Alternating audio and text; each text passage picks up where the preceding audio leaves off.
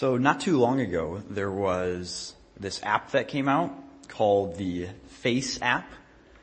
And, uh, it was this app that was growing in popularity for a while, um, where if you upload your picture, one of the filters you could add to it is that it would make, uh, it would kind of translate your current image into what you would look like if you were an old person. Did anyone do that? It was like a big thing for a while. Yep. Drew, apparently just Drew and I. Okay, well, uh, if you want to go to the next slide, that's me now. Okay, and then if you were to apply the aging filter, so, and that kind of like looks like my grandpa actually. So I felt like that was like, wow, that's actually pretty accurate. Now let's do one more. Let's start with Dan Young. No, no, I said Dan when he's young. That's not, not where we apply the aging filter. Oh, okay. okay, so that's Dan Young. Okay, look, let's see what he looks like when he's aged. Okay. It actually looks more different on a, in like a small view. That actually doesn't look terribly different. No, I'm kidding. All right. Well, so it's a fun app. Yeah, you can go back to our slide. One of the things I remember thinking is like it's it can be difficult when you're young um, to sort of come to grips with the fact that like one day I'm going to be old. Like one day I might look like that. Um, and I remember one of the thoughts I had when I looked at that app because it looked kind of like my my grandfather um, was like, wow, that seems fairly accurate. And you're kind of like, I'm gonna. Isn't it crazy that I could look like that someday? Like, assuming I live long enough, I, I can be an old person. Um, and some of us maybe are a little bit older already. Um, I think when you're young, it, it, it can be easy to deny that you'll eventually get old. When you're older, I suppose, there's this tendency to always sort of deny uh, that you are old. So you might say like, oh, I'm 40. 40 isn't old. 40 is, that's still young. You know, it would be old would be like 50 or 60, right? And then when you get to 50 or 60, you're like, yeah, I'm pretty, 50 and 60 isn't that old. What's really old is 70 or, you know, 80. And I'm, when you get to 80, I guess I'm not sure. Like, you always, maybe you just still feel young or something. But there's this tendency to either want to, you know, pre, like we either, it's a hard thing for us to imagine or we want to deny it.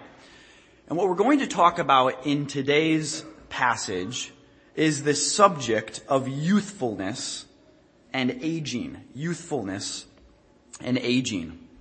Um, even as we read, you probably picked that up.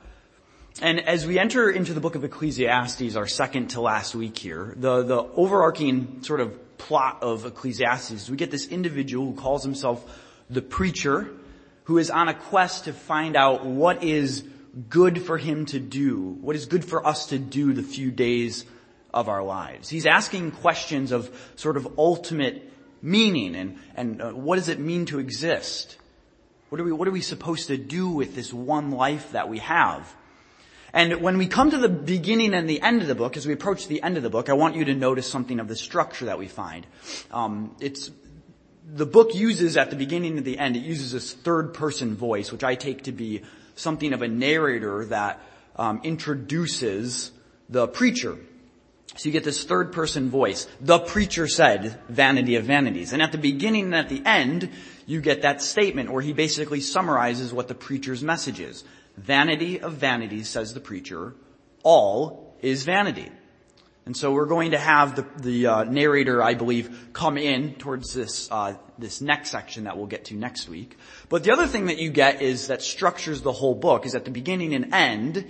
Not only do you get the refrains, but you also get two poems that introduce the book and end the book. Now, if you have the ESV, it's not going to show as a poem, but some translations will put um, this section as well as poetry. So you get these two poems at the beginning and the end. And what that seems to be doing is at the front end and the begin, and, the, and that latter end is it seems to be telling us how to read the whole book. So at the front end you get this poem that nothing is new. Nothing is to be gained. Everything in creation just kind of goes on its cycle. All is vanity. To, to try to go after something as if you can manipulate and change the circumstances. It's a chasing after wind.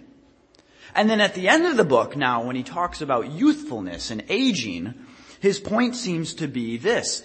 Learn the lesson of the, of the book, the lesson I just gave you in the first poem, learn the lesson of the book while you're young. Learn it even as you're young. And the message is to enjoy things, as he'll tell us in this, po- this poem. Enjoy life, just as he's commended throughout the book. Find joy, but as one who fears God. As one who fears God. And, and I would say too, just at the outset, even though this poem is talking to younger folks, I still think we could say even to folks here who may consider themselves older, or maybe halfway to being old, or wherever you place yourself, this isn't irrelevant to anyone who's not young. The message can still be, with whatever time you have le- left with your life, heed this message. But particularly to those who are young, who have their life, whole life ahead of them. Our particular section here, chapter 11 verse 7 to 12 verse 7, eh, I want to kind of walk you through some of the structure of this passage. Um, so specifically looking at chapter 11, 7 through 10, you get these three um, statements that all kind of have the same shape to them. They start off with a statement of rejoicing, whether it uses that word or not, this idea of rejoicing, enjoying life, and then a but remember sort of statement or but know this, or for this is the case. And so there's three of those sort of statements. A rejoice, but remember. And the first, or the, the first and the third, sort of the, the, the top and the tail, the ends, say something like, enjoy life, and, but remember this, youthfulness is fleeting. All that comes is vanity. Youthfulness is vanity. So you get vanity at the end of each of those as well. So, so enjoy life, but but remember this about youthfulness, vanity. And the middle one says, enjoy life again, but, and in this, in this case it's remember judgment, or, but know that for all things you will be judged. So let me just walk you through that. Verse 7. Light is sweet, and it's a, and it is pleasant for the eyes to see the sun. The idea seems to be this sort of sun language throughout the book. Under the sun is to exist, to be alive. It is a pleasant thing to be alive. It is pleasant to, to be able to, to exist, to be one who can behold the sun. So if a person lives many years, let him rejoice in them all, enjoy them, enjoy the life that you have, but let him remember that the day of darkness will be many, the, uh, the idea of aging and the coming of death, all that comes is vanity, or skip down to 10, verse 10, where we see the, the, the third of these. Remove vexation from your heart, remove anxiety, it could be said, or, or put away pain from the body, for, here's the but sort of statement, for youth and the dawn of life are vanity. So enjoy, but youthfulness is fleeting. And then the middle statement, verse 8. So if a person lives many years, let him rejoice in them, or sorry, verse 9. Rejoice, O young man, in your youth, and let your heart cheer you in the days of your youth. Let your heart be, cheer you, let you, let you walk in the ways of your heart, follow your heart, we might say. And, and follow the sight of your eyes. En- enjoy what's before you, but know that for all these things God will bring you into judgment. Rejoice, but remember. And then in chapter 12, 1 through 7, we also get a remember statement, and there, we'll look at that in a little bit, but there he unpacks sort of what this aging process looks like. He unpacks the aging process, gives us a reflection on that. And we might summarize the, the, the, the, the message of this passage this way. I'm going to put it this way. Live your life backwards. Live your life backwards. Now, this is the title, Living Your Life Backwards is the title of a book by David Gibson on Ecclesiastes. I have not read that book, so I'm not trying to draw that, the message of that book. Uh, I've heard it's a good book though, and I think Dan has read parts of it. But that, that is how I, I think it's a great title for this particular passage. Living your life backwards. And at least what I mean by that is this. This passage is commending to us that we should start with an understanding of the end of life and then make that the starting point for how we live our life even now. Live your life from, from a perspective of, of, of, looking at life backwards. Start at where life is going to end. Start at where you know life is going. And make that the starting point for how you live your life now. So for example, youthfulness is fleeting. You're not going to be young forever. Eventually you're going to age. How does that reality, how should that shape your life even now? Or you're not going to live forever. Eventually there's going to come a day where you will die and you will be judged by God. How does that shape your life even now? How should I live my life now in light of its inevitable end? You might put it this way as well, that it's only when we learn how to die that we truly learn how to live. That it's only when we come to learn how to die, when we're ready to die well, that we're able to then finally live well. And as we've seen throughout the book, that it's, the book teaches us it's good to be confronted with our own mortality. And in chapter 7 verse 2, it says it's better to go to the house of mourning, the, the, the funeral home, than the house of, of myrrh, than to go to the house of feasting, the party. For this is the end of all mankind, mourning, the, the, the, funeral, death. The living lay it to heart. Or Psalm 90 says, teach us to number our days that we may gain a heart of wisdom. That there's something good about facing reality of where we're going. And that's what Ecclesiastes wants us to do today. And so I want to break our sermon down into really five responses to this message. I, five responses I think we should take away, or that we'll take away this morning. And the first is to enjoy life. Is simply this, to enjoy life. That's what the passage commands. Rejoice.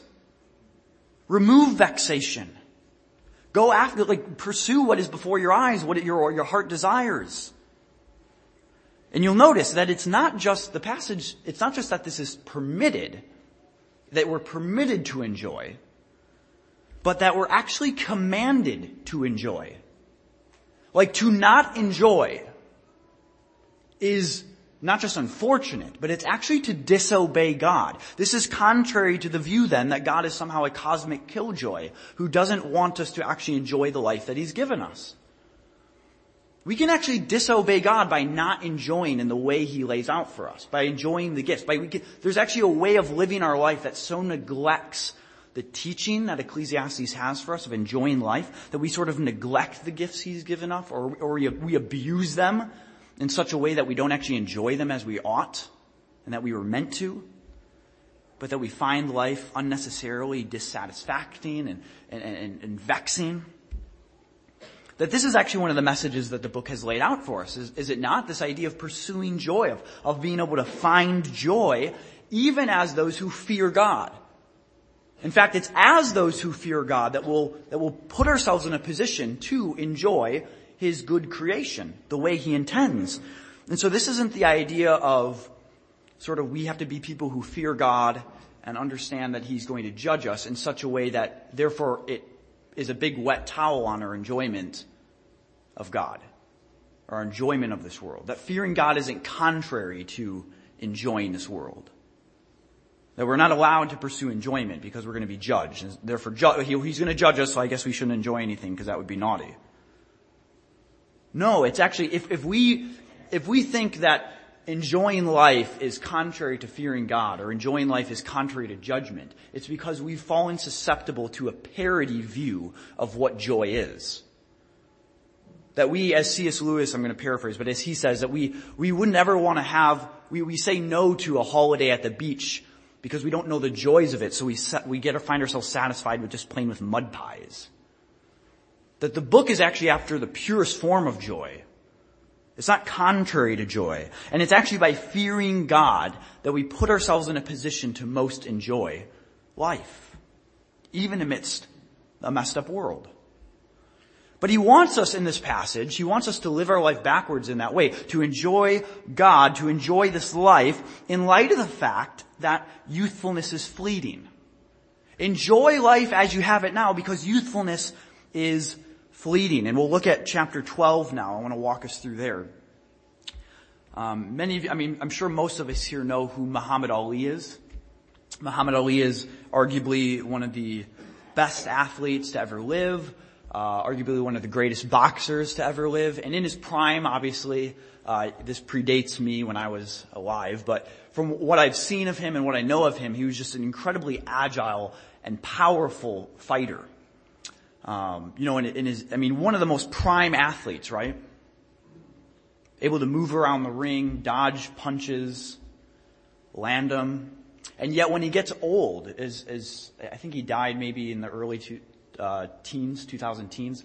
Um, but when you had those interviews with him and he got Parkinson's and he had so many blows to the head, um, by the time he was old, like he could barely talk and he's shaking. Isn't that just an incredible picture of youthfulness, decaying? Not just any youth, but Muhammad Ali. And he finds himself in a position where he can't even take care of himself. He can hardly talk. His hands are just shaking constantly. That's sort of the picture we get here in chapter 12 of, of youthfulness is fleeting. There's gonna come a day where it decays. You're not gonna be young forever. He says in verse 12, remember also your creator in the days of your youth, before the evil days come and the years draw near of which you say, I have no pleasure in them. And then we get this picture of, of sort of, we get, if, up until verse 6, we get these images. There's imagery here that's meant to give us sort of an impression. It's painting an impression on us of sort of the, uh, the evils, we might say, the unfortunate realities of aging. We begin in verse 2 with sort of these dark, cold days that sort of creep in on the scene. Before the sun and the light and the moon and the stars are darkened. As we saw, being under the sun and seeing the sun is pleasant. And so here there's the opposite of, of aging and approaching death as a darkness that's coming. And the clouds return after the rain. So even after it's rained, the cl- rained, the clouds come back, which in that area, that geography would have been a signal of winter coming, these cold days coming and the rains are constantly coming. In verse three and four, we get a picture of a decrepit estate. In the, in the days when the, when the keepers of the house tremble, the strong men are bent, they're hunched over like old folks. Sometimes they lose their, uh, posture. The grinders cease because they are few. The, the people at the mill, those who, who look through the windows are dimmed. And the doors on the street are shut when the sound of the grinders is low. This is estate, this house, where it used to be busy, it used to be kept up and, and, and there's so much lively activity. And now it's brought to this place where there's not many people in it and things are decrepit. And then we get this picture of these images of the aging process. When one rises up at the sound of a bird, that old, when you get old, sometimes you just, you can't, you find yourself not able to sleep in, that you just, you wake up at the sound of even a bird. But yet the daughters of the bird are brought, or the daughters of the song are brought low. Probably these the daughters of the, of the song, probably um, an idiom, a phrase for the birds. You're not able to enjoy them as well as you once were. They are afraid of what is high, that there's, there's a fear of falling when you're older. It can be quite dangerous to fall. You're not going to recover as easily. There are terrors in the way that the streets, there's, a, there's a certain fear that can, that can come in age. That maybe you were once, you know, fearless, but now the way is, is, a, is a terror. The almond tree blossoms, that as the almonds would blossom, they would grow white. So it's probably the idea of the, of your hair growing white.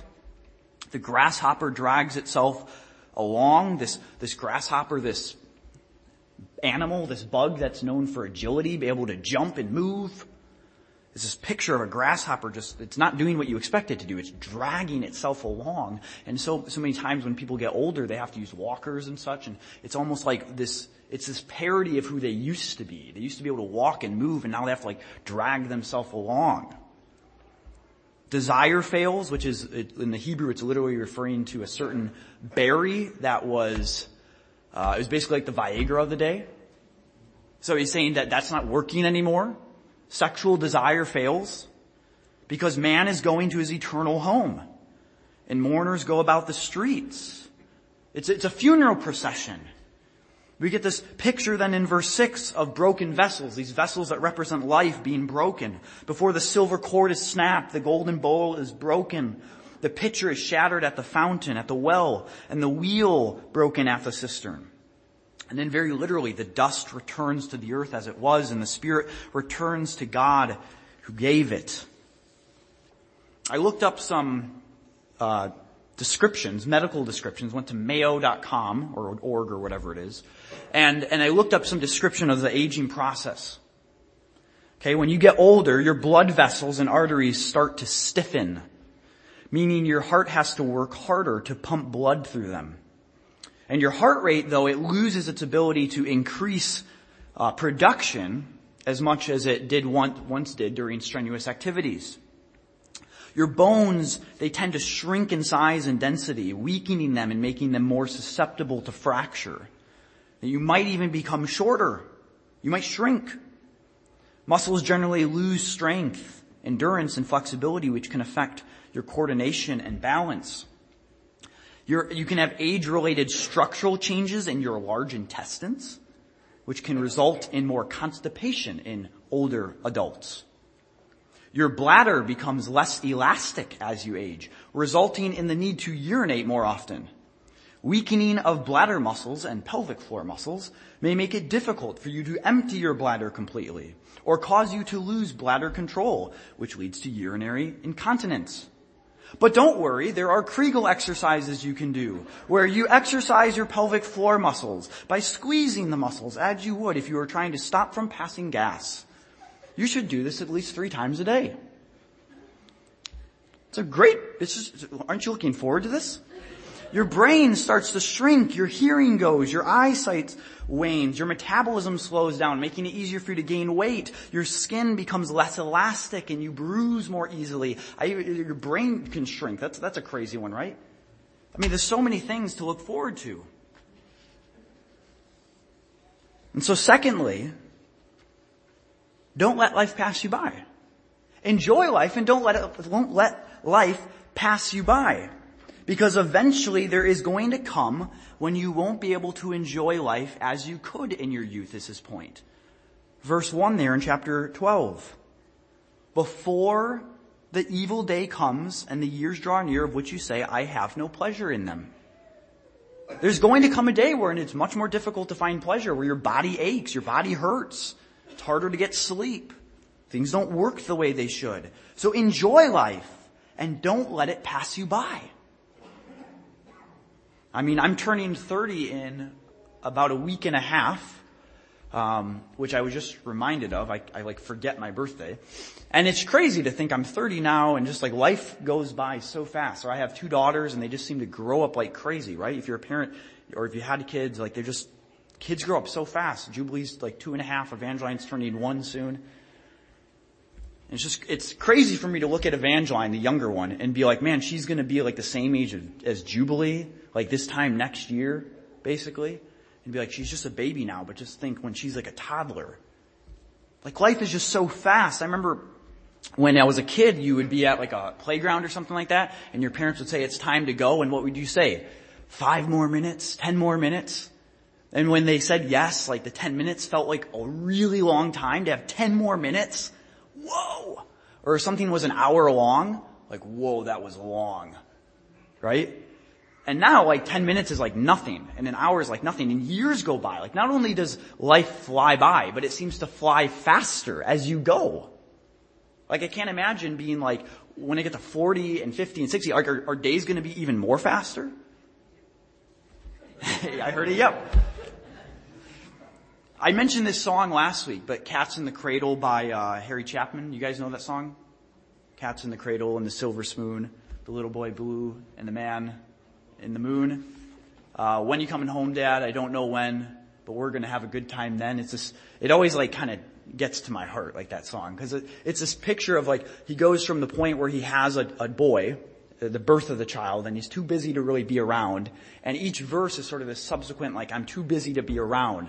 And the boy is constantly saying, I'm gonna be like you, dad, I'm gonna be like you. And then when he's old enough that his boy is an adult, now his son has become like him. He doesn't have any time for his dad. Because his dad never made time. He's like, we'll, we'll hang out eventually, but never made time for it. Always pushed it off. It's that picture. Don't let life pass you by. You're only young once. Life is fleeting. The time to start living is in the present. Third, don't put your stock in youthfulness. Don't live for youthfulness. And this is something that I think we see our culture doing quite a bit, where our culture idolizes youth, right? Commercials are, are often targeted to people in their, in their uh, young adults. Um, there's sort of this impression, there's sort of this assumption that if you talk about things of like aging, like yes, as we just saw, this passage does talk about aging and there are certain negative aspects to it, obviously. But there are also like positive aspects to aging that our culture just seems to dismiss as if like youthfulness is like the, that's it. And once you become old, we can kind of forget about you. And so like everything is held up as, as a youth-driven culture, a youth-centered culture. And this passage would push back against that and say, don't put all your stock in youth. Youthfulness is fleeting. Don't live for youthfulness. There's a movie, um, which I have not seen, but I came across this scene in the movie. It's, uh, it's called City Slickers, starring Billy Crystal. And there's a scene in the movie where he's like doing one of those, uh, like job fair type, like where they're in front of a classroom of like elementary students and all the parents are talking about their jobs or whatever. It's like always in these movies where people do that. And, and, and he's sharing about his job and he's like, uh, he sells commercials on the radio or something. And he, in the middle of like when he's supposed to be sharing about how great his job is and teaching all these kids, he sort of has this midlife crisis right before them. He just starts to stare off in the distance and just become really cynical.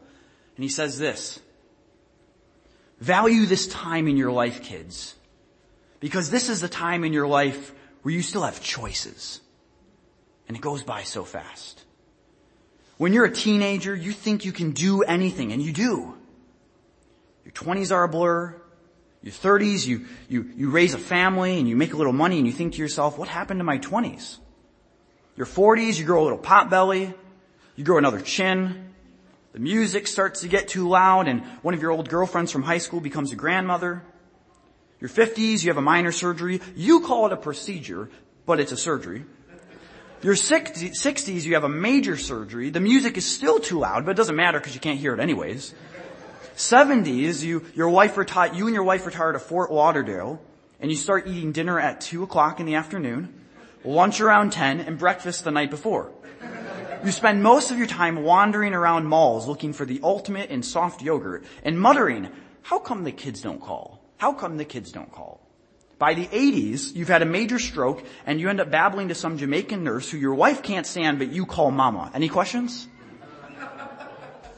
This idea of, of this crisis of like youthfulness is fleeting, putting your stock there, it's, it's, it's vapor. It's a chasing after wind. Youthfulness is a good thing. We should enjoy it, as he says. But, but don't put your sock there. Vanity. As one commentator, Derek Kidner says, he says, to idolize the state of youth and to dread the loss of it, therefore. To idolize the state of youth and to dread the loss of it is disastrous. It spoils the gift even while we have it. Fourthly, live for what matters.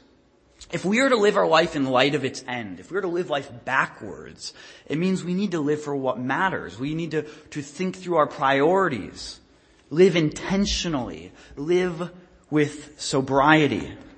As he says in, in chapter 12 verse 1, remember also your creator in the days of your youth. That in the days of your youth you should even be remembering your creator. Or, or knowing that we live life in light of the fact that we will be judged. Chapter 11 verse 9. John Piper, uh, uh, former pastor out in Minneapolis, uh, he has this famous line in a sermon that also made its way into a book called "Don't Waste Your Life," where I believe the context is he's talking about um, the idea that there was these young missionaries that died on the mission field, and, and the idea was, oh, what a waste! These young people dying so young, what a waste! And he says this. It's a famous illustration that he gave. He says, I will tell you what a tragedy is. I will show you how to waste your life. Consider a story from the February 1998 edition of Reader's Digest, which tells about a couple who took an early retirement, quote, took an early retirement from their jobs in the Northeast five years ago, when he was 59 and she was 51. Now they live in Punta Gorda, Florida, where they cruise on their 30 foot trawler, play softball, and collect shells. End quote. At first when I read it, I thought it might be a joke, a spoof on the American dream, but it wasn't. Tragically, this was the dream. Come to the end of your life, your one and only precious God-given life. And let that be the last great work of your life before you give an account to your creator. Let it be this. Playing softball and collecting shells. Picture them before Christ at the great judgment. Lord, Lord, see my shells. That is a tragedy. And people today are spending billions of dollars to persuade you to embrace that tragic dream. Over against that, I put my protest. Don't buy it. Don't waste your life. It reminds me of Edwards, Jonathan Edwards, who at a young age wrote resolutions, who said this, resolved that I will live so as I should wish I had done when I come to die. That I will live so as I should wish I had done when I come to die. Living life backwards. Or as C.T. Studd said in one of his famous poems, only one life, twill soon be past. Only what's done for Christ will last. Only what's done for Christ will last. Fifthly and finally, is to remember judgment. Remember judgment. That as, as those who are going to give an account for our life. Verse 9. Rejoice, O young man, in your youth, and let your heart cheer you in the days of youth.